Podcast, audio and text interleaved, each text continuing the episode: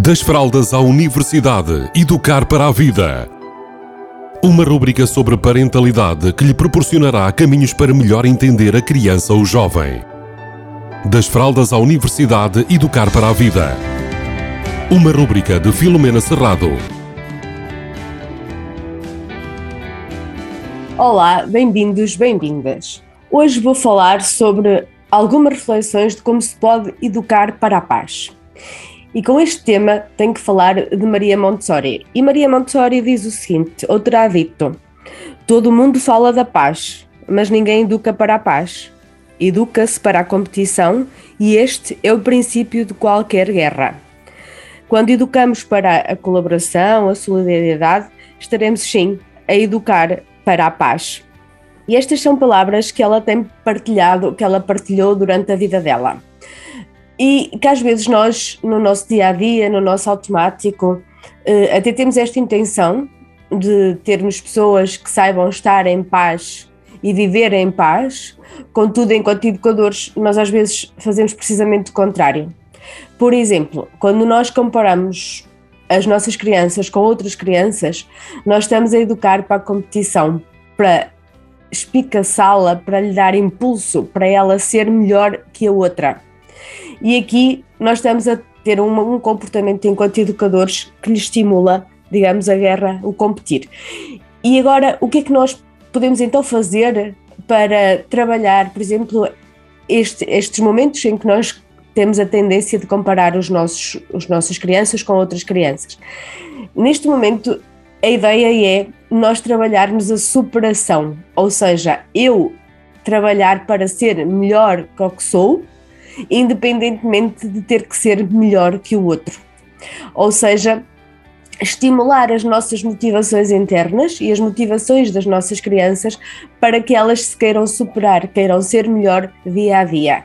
E com este exercício, nós podemos ter e ser as melhores pessoas numa determinada atividade ou numa determinada área de atividade.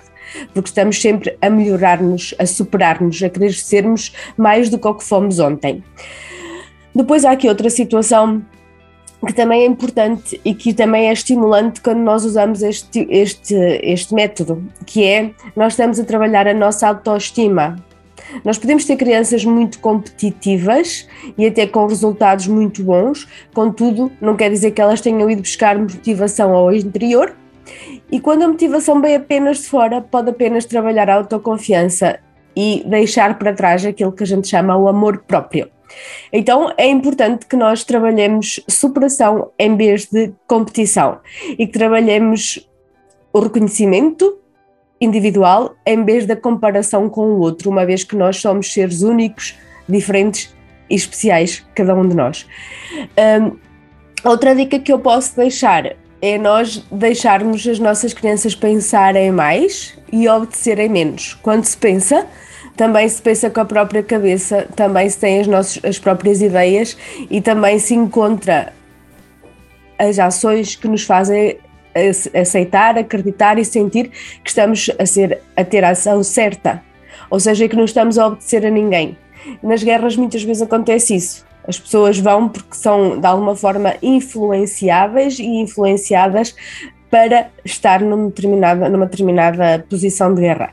Não quer dizer que elas queiram mesmo, acredito que muitas até é bem mentira, no entanto, elas são influenciadas nesse sentido porque estão muito treinadas a obedecer. Então, alguma capacidade de pensar e algum, e algum grau de rebeldia no sentido certo ou no equilíbrio certo podem fazer sentido para cada criança poder tomar as suas próprias decisões e avançar nas ações que elas acham certas. E normalmente, quando nós sentimos que no nosso coração a ação é certa, nós estamos a trabalhar para a paz. Em primeira instância, para a nossa paz interior e, na segunda instância, para a paz exterior do mundo que nos rodeia. Então, deixo-vos aqui algumas dicas e algumas reflexões sobre como podemos educar para a paz. E em resumo, digo o seguinte: trabalhemos superação em vez de competição, trabalhemos o ser único, íntegro, diferente e especial em vez das comparações e vamos acreditar que a pensar e tomar as decisões que vêm do nosso coração normalmente faz-nos sentir mais em paz e trabalhar o mundo com mais paz.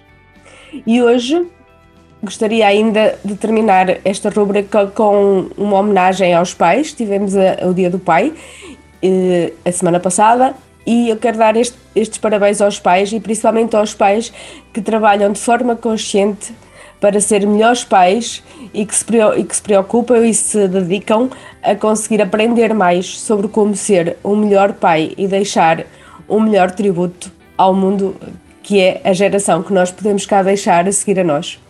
Beijinhos a todos e a todas.